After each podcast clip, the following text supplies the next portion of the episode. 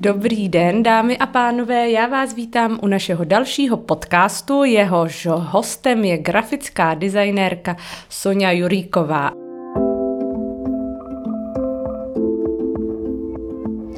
Sonja Juríková je česká ilustrátorka a grafická designérka.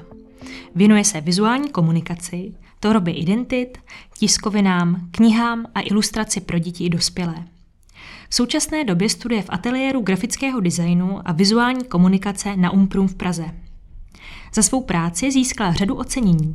Za bakalářskou práci slabikáře druhé místo v nejkrásnější knize roku, za knihu Písmenková polívka ve spolupráci s nakladatelstvím Fraus pak speciální cenu poroty Belma Award dva tisíce dvacet a mnoho dalších.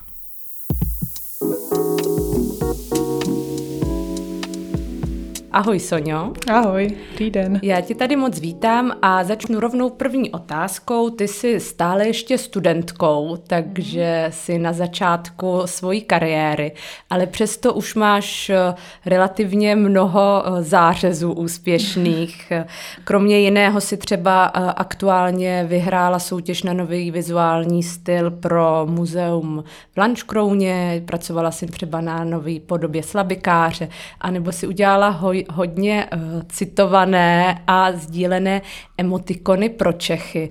Proč si myslíš, že zrovna tobě se podařilo ještě takhle jako studence v tolika případech uh, uspět a mít už tolik úspěšných realizací?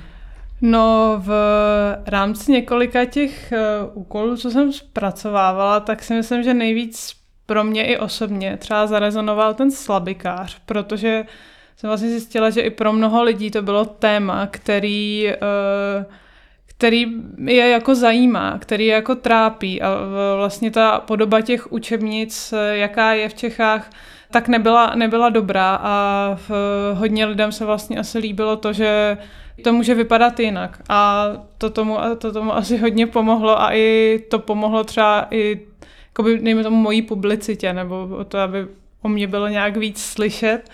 Tak, a ten slabikář byla tvoje vlastní iniciativa? Ten slabikář byla moje bakalářka, ale byla to moje iniciativa. Měla jsem, měla jsem jako volný zadání, volný téma a já jsem už dlouho chtěla zpracovat učebnice, protože tím, že vlastně jsem byla student už, už nějakou dobu, tak, tak už mě to nějakou dobu vlastně trápilo a říkala jsem si, že to n- není zas tak... zas tak složitý, nebo co je vlastně ten problém, proč ty učebnice vypadají tak, jak vypadají.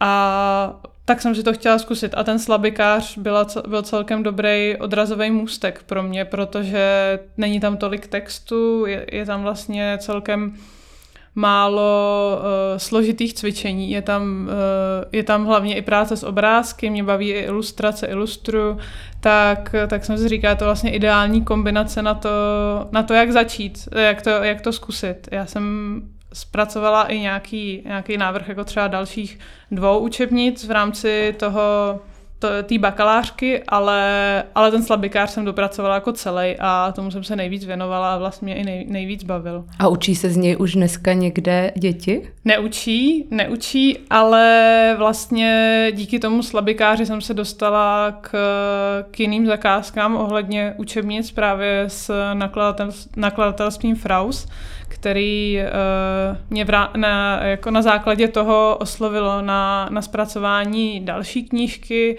Teď jsem s ní dělala i malou sérii učebnic a vlastně teďkon do dalších let děláme velikou sérii učebnic pro, uh, pro, první, pro první třídu. Takže, takže jsem vlastně díky tomu získala jako nový, nový kontakt a novou zkušenost s těma učebnicema.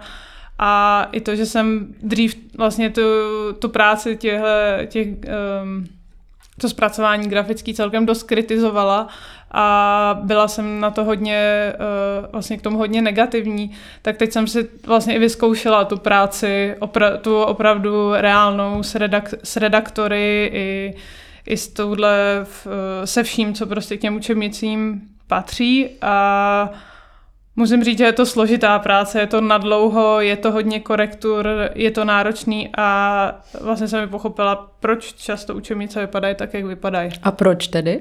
protože je to opravdu hodně práce a hodně člověk musí dělat ústupků jako grafik, pak, protože se to řídí hlavně podle, podle redaktorů, učitelů a často se to nesetká prostě. A tím, že je to hodně práce, tak to často nemusí být tak dobře zaplacený jako vizuální styl, jako vlastně cokoliv jednoduššího. Ta, ta sazba těch učebnic je dost složitá. Hmm. To není jako sázet knížku jako hladkou sazbu. Že a chápu to tedy uh, dobře v tom, že těm grafikům se to nechce dělat, uh, možná i z těch důvodů, jak ty tady zmiňuješ, takže je to opravdu práce pro nějakého většího srdcaře a ten standardní grafik řekne, nebudu si tady otravovat se slabikářem, můžu udělat to, uh, to novou nevím. Identitu města. To, no, to je otázka asi spíš jako konkrétně na někoho. Ale možná je to třeba jenom tím, že ty nakladatelství vlastně byly zvyklí pracovat s někým a pracují s ním třeba deset dvacet let a už ta grafika nemusí být aktuální, ale třeba, třeba by to dělalo mnohem, mnohem víc grafiků jako rádi. A, a tebe hezčí. Nakladatelství oslovilo přímo? Ono to bylo tak, že já jsem ten slabikář, ten obsah vlastně dostala od nakladatelství Fraus, že jsem je požádala, aby mi, jestli by mi ho poskytli na tu bakalářku, protože oni jsou z Plzně, já jsem tu bakalářku dělala v Plzni, tak to bylo pro mě takový nejjednodušší.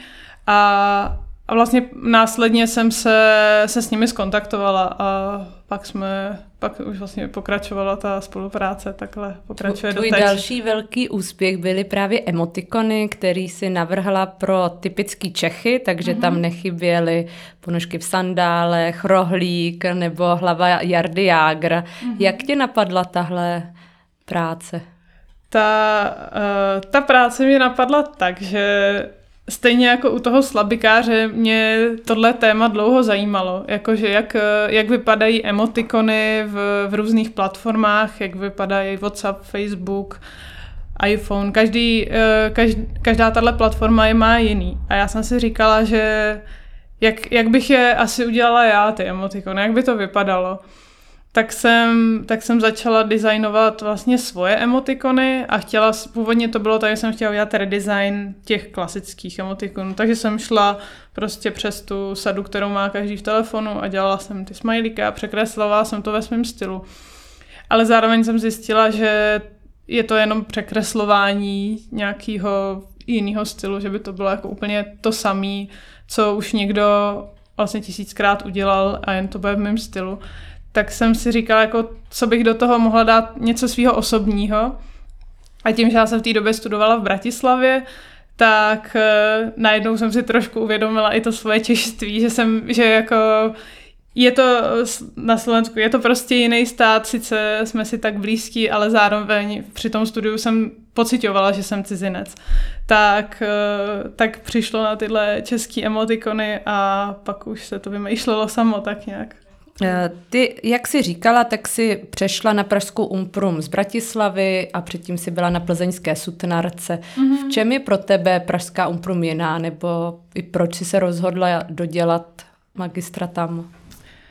Já, už, já jsem teda, abych uvedla na pravou míru, tak v Bratislavě jsem jako magistra už mám hotovýho. Tohle je vlastně druhý magistr pro mě a... Já jsem to prostě chtěla zkusit, jaká, jaká ta umprumka je. Je to prostě velký jméno, ta škola má velikou tradici a koluje o ní mnoho informací, ať dobrých, ať špatných. A já jsem to chtěla zkusit, jsem si říkala, že teď je taková, taková možnost vlastně, že i tu dobu, co já jsem dělala přijímačky, tak byl covid, byla to taková jako... doba tak ničeho, já jsem moc nevěděla, jak to bude pokračovat, tak jsem si říkala, že bych mohla svůj čas vyplnit nějak rozumně a studium je asi dobrá volba.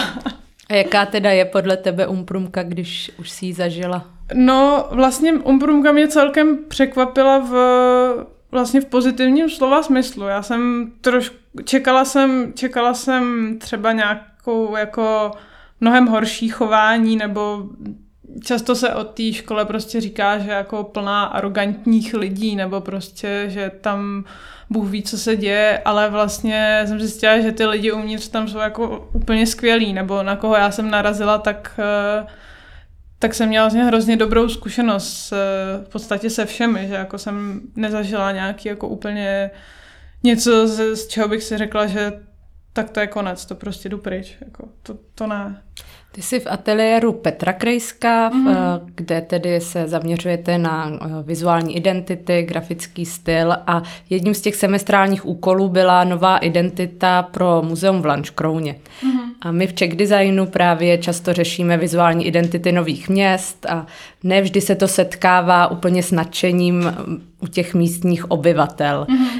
Co ty si myslíš, nebo jaký by byl tvůj argument, proč by měli grafici dnes dělat nová, nová loga pro ty města? Protože ty lidi vlastně argumentují tím, že je tam ten erb, se kterým oni jsou nějak zžití. Proč vyhazovat peníze za novou vizuální identitu mm-hmm. muzea nebo města, když jsou rozbité silnice? Jak by si těm lidem vysvětlila, že to muzeum si zaslouží od Soni Juríkové nové logo? Mm-hmm. No určitě je to pro, pro každou tu instituci nějaká vizitka, jak působí. A tím samozřejmě je logo a je identita. To je jasný. A pro mě, pro mě je třeba důležitý, aby, aby se ty instituce prezentovaly na úrovni a tím to přiláká i další, další nový, nový návštěvníky. Tím, že už... Žijeme v, tý, v takové době, kdy je hodně věcí vlastně hodnoceno povrchně, nebo chceme, jsme vlastně obklopeni nějakými obrazy a různými vizuálními prvky, tak si myslím, že pro ty instituce je, je to prostě vizitka. A jak se, jak se starají nejenom o to, co, co mají třeba vevnitř toho muzea, ale i, i tak, jak se prezentují na sociálních sítích, jaký mají web. Pro dnešní návštěvníky je to vlastně dost důležitá věc, jak, jak se prezent, prezentují online, protože tak, tak se to muzeum nebo nějaká ta instituce najde vlastně nejlíp. A napadá tě nějaká instituce právě, která by podle tebe měla teď co nejrychleji udělat rebranding, že by si právě zasloužila tu změnu vizuální identity? Hmm, přemýšlím. A nebo můžeme jít i výš, jestli třeba Česká republika jako taková, město Praha. Tak Praha je hodně diskutovaná, vlastně, že jak je rozbitá na ty, na ty městské části, jestli by to mělo být sjednocený nebo ne. Co ty si myslíš? Za mě, za mě si myslím, že by to mělo být sjednocený, že pak, pak vlastně vzniká taky takový další myšmaš. A mě ale vlastně i napadá třeba stran tady muzea v Lanškrouně, ale i těch měst, jestli ten grafik mm-hmm. chce vycházet z té třeba nějaké historických materiálů, mm-hmm. které k tomu jsou, protože uh, samozřejmě argument toho, že do loga nemůžete používat erb, je mm-hmm. pochopitelný, ale jistě se dá vymyslet nějaký zjednodušující prvek, vzít jenom jeho motiv a zase tak moc často se to v těch nových vizuálních identitách neopakuje. No, asi, asi to hodně záleží na, na charakteru toho města, protože je jasný, že každý město je něčím specifický, každý město uh, nemá úžasný historický centrum, tak, uh, tak je třeba jako zbytečný nebo nedává moc smysl ve vizuální identitě odrážet se od historie, ale je třeba koukat zase do nějaký, do budoucnosti nebo na něco modernějšího a odrazit se někde jinde. Ty jako že, žena grafička by mě zajímalo, jestli v tomhle tom prostředí je, je, máš pocit, že je to náročnější, že je ta vlastně role tvoje nějaká komplikovanější, anebo si se nikdy ani třeba s těmi klienty nesetkala s tím, že by bylo horší se prosadit? S tím jsem se naštěstí nikdy nesetkala, že mám asi velký štěstí na klienty, ale co určitě pocituju, tak rozhodně jako ve vedení, vlastně na všech školách, co jsem studovala, tak mě nikdy nevedla žena. Tak myslím si, že v tom vedení, na tom grafickém designu si myslím, že by to hodně prospělo, protože i, i právě pro ty, pro ty vedoucí muže by to je jako zase novej pohled, který oni jako už mají něco jako zažitýho svoje a už si, už si jedou ve, svoji, ve svých kolejích. Tak myslím si, že je to rozhodně dobrý tam mít jako ten, ten protipol vlastně těch žen. A proč myslíš, že těch žen tam víc není? I, i vlastně by mě zajímalo, teď, mm-hmm. když se o tom bavíme, kolik je žen úspěšných grafiček čtyřicet plus, že asi jich taky zase tak moc ne- nevyjmenujeme. Myslím si, že jich hodně, je, je jich dost, ale často se třeba neprezentují tak jako tak veřejně třeba. Nevím proč a nevím vlastně, co je důvod, že ty ženy třeba nejdou tolik tak vidět, je to tak samozřejmě často je to kvůli prostě mateřství a ta v, tu, v, ten, v ten věk, kdy, kdy vlastně nejvíc jako zakládají třeba ty studia a je, jsou nevím, třeba často nejúspěšnější, tak, tak vlastně ženy jsou na mateřský. Tak To, to se asi ne, nemůže nějak moc změnit, ale uh, přístup té veřejnosti k tomu by mohl být samozřejmě lepší, jako otevřenější. Ale já jsem se jakoby nesetkala s nějakým jakoby problémem nikdy uh, ze svého studia, že bych byla žena, protože i hlavně víc uh, studentů, teda studentek vlastně na uměleckých škol, školách jsou holky. Který pak skončí na té mateřské. Nemusí skončit. Nemusí. Nemusí, nemusí tou mateřskou skončit a často se to tak nestane ani. Jo. A jaká je tvoje, poslední otázka, jaká je tvoje ideální teď zakázka? Co by si uh, ráda v následujících měsících, do čeho se pustila? Já teď přemýšlím, protože teď mám vlastně rozdělených jako mnoho věcí na, na delší dobu, takže teď... Uh, Teď si další, dalších projektů v bližší době přidávat nebudu, ale asi bych hodně, hodně ráda se pustila na nějakých orientačních systémů a nějakých takovýhle techničtějších věcí, které mě dost zajímají u nějakých jako větších institucí, že pak je celkem, celkem challenge pro mě nebo vlastně pro mě jako pro grafika navrhnout ten systém tak, aby, aby fungoval, protože je rozdíl navrhnout malý vizuál nebo malý orientační systém s pěti piktogramama nebo, nebo orientační systém třeba se sadou dvě stě, dvě stě piktogramů cedulí a něčeho takového. Tak to by, to by se mi celkem líbilo. Tož mi ještě nedá teda úplně poslední otázku, protože uh, aktuálně byl vyhlášený tedy jednotný informační systém města Prahy, tak se tě zeptám, mm-hmm. jak se ti líbí výsledek? Líbí se mi moc, já jsem moc spokojená s výsledkem. I on to teda dělal vlastně v sajtu náš asistent ateliéru jako Richard Jaroš, nebo byl součástí týmu. A myslím, že se jim to jako moc povedlo a že budou mít hodně, hodně práce na další, další, další roky. A bylo to, bylo to potřeba a jsem zvědavá, jak, jak to bude fungovat v reálnu. Je to, je, tak, takhle to vypadá super zatím, ale vždycky je to otázka, jaká je ta představa versus realita. Tak možná za dvacet let připraví Sonja Juríková zase znova. Tak děku, děkujeme moc, že si přijala pozvání. Pěkný Děkuji. Den. Díky. A abych nezapomněla, samozřejmě nezapomenu, předávám slovo Davidovi Karáskovi, který Soně položí další dvě až tři otázky. Tak...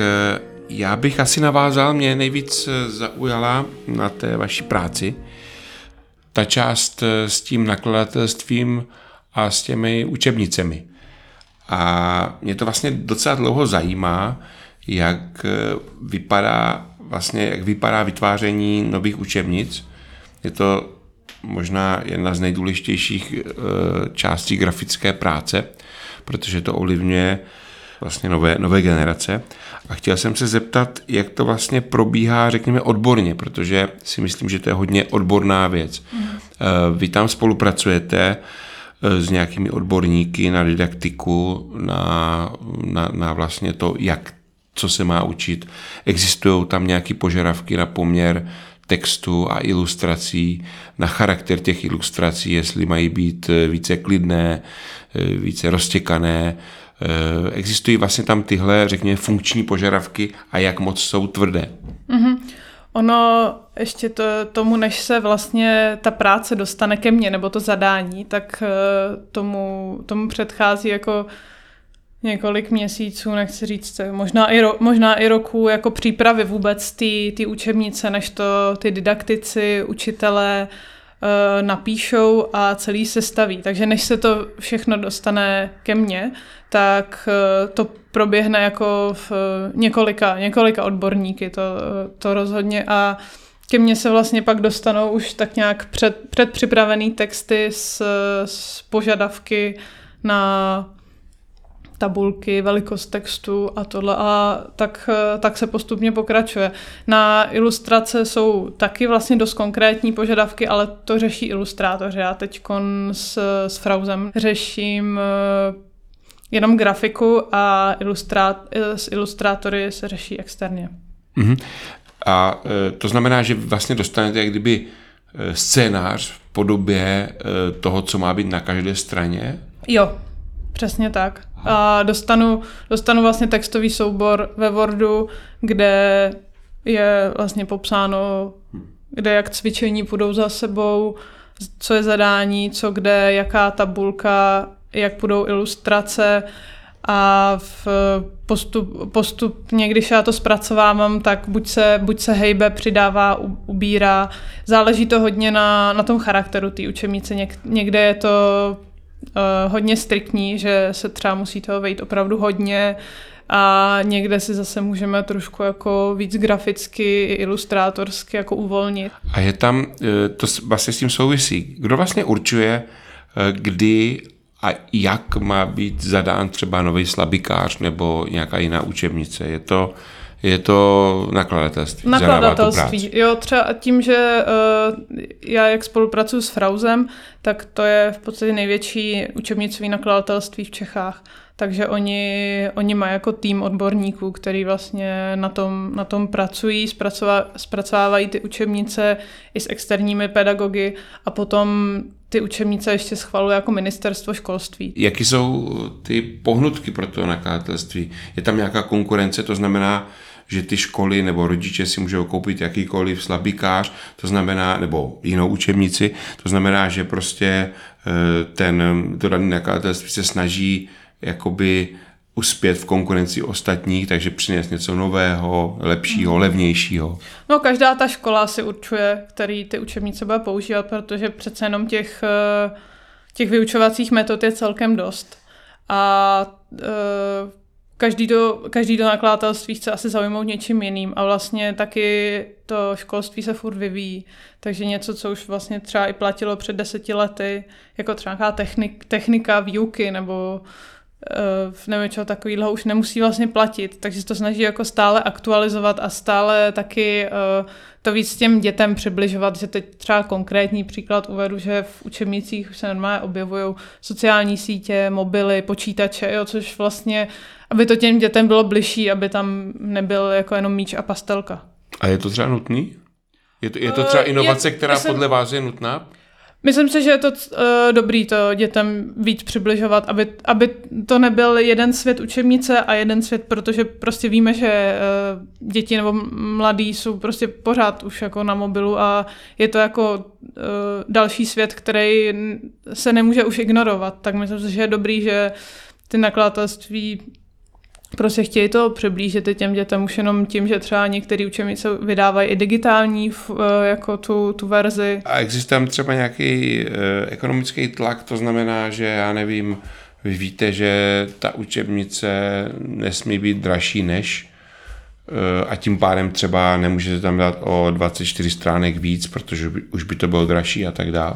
To je uh, určený redakcí, to určuje redakce už vlastně předem. Protože já si pamatuju, že jsem viděl třeba u mých dětí, ale to je samozřejmě strašně dávno, ale už to bylo právě v tom režimu, řekněme, takovým, jako že, že právě šlo, že ty, každá škola si vybrala jiný, takže některé ty učebnice vypadaly úplně příšerně a bylo, to, bylo tam úplně vidět, jak se snaží šetřit. Mm-hmm. Jak vlastně se snaží jako toho textu co nejvíc nacpat na jednu stránku, to nemělo skoro žádný okraje, mm-hmm. jo, aby to tam bylo toho nejvíc, protože prostě jako by ta cena byla rozhodující. Tak minimálně teď v případě, co na jakých učebnicích pracuju já, tak naštěstí tam jsme se rozhodli jít tou cestou, aby to bylo svěží, volný, aby bylo hodně jako i bílýho prostoru, aby byl prostor i pro jako doplňkový ilustrace, aby to bylo veselý, hravý, aby to nebylo přeplácaný. Takže Naštěstí, tak jo, teď ne. Tak, tak možná jenom poslední, jestli třeba vy říkáte, že vám to určují úplně přesně, tak jestli třeba naopak vy třeba jim řeknete ze svého pohledu, řekněme výtvarného, hele, možná by té knize prospělo tohle, vyloženě z grafického hlediska, a ti odborníci, pedagogové a tak dál to přijmou? Stávají se takové věci? Uh, jo, já, to, já tu, ten svůj grafický návrh vždycky uh, konzultuju s redaktorkou. Zvláště teď, co pracujeme, tak je to hodně otevřený a oni jsou vlastně otevřený i těm mým návrhům, za což jsem jako hrozně ráda, že to, že to je vlastně taková demokratická diskuze, vlastně, že t, často nestane se, že jako přes něco najede vlak teď, když to tak, tak řeknu. Jo. Tak děkuju, bylo Já to děkuju. Zajímavé. Díky.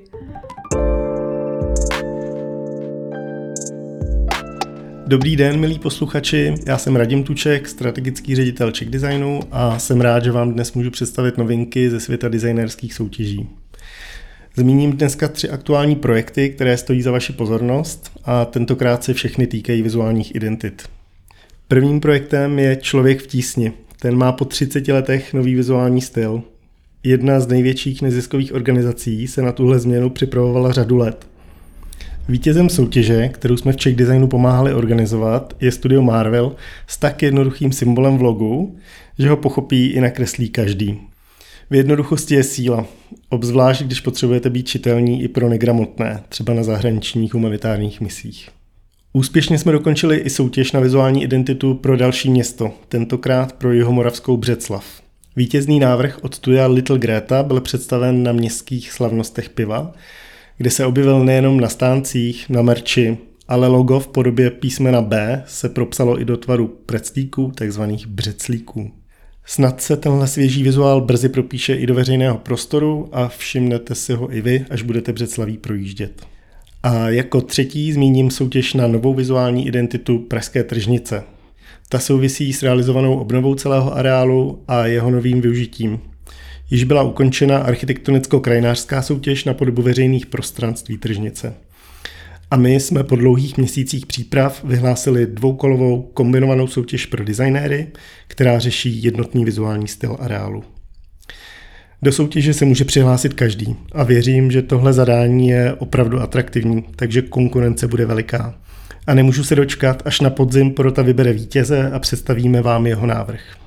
V následujících týdnech a měsících se ale můžete těšit i na další nové vizuální identity, protože dokončíme soutěže pro krásné historické město Cheb, pro rozvíjející se Ústecký kraj nebo pro atraktivní městskou část Prahu šest. Povídat se o vizuálních stylech je trochu abstraktní, proto vám doporučuji podívat se na všechny tyto novinky u nás na webu czech design tečka cz. A teď už vám děkuji za poslech a přeju krásný den z Czech Designu.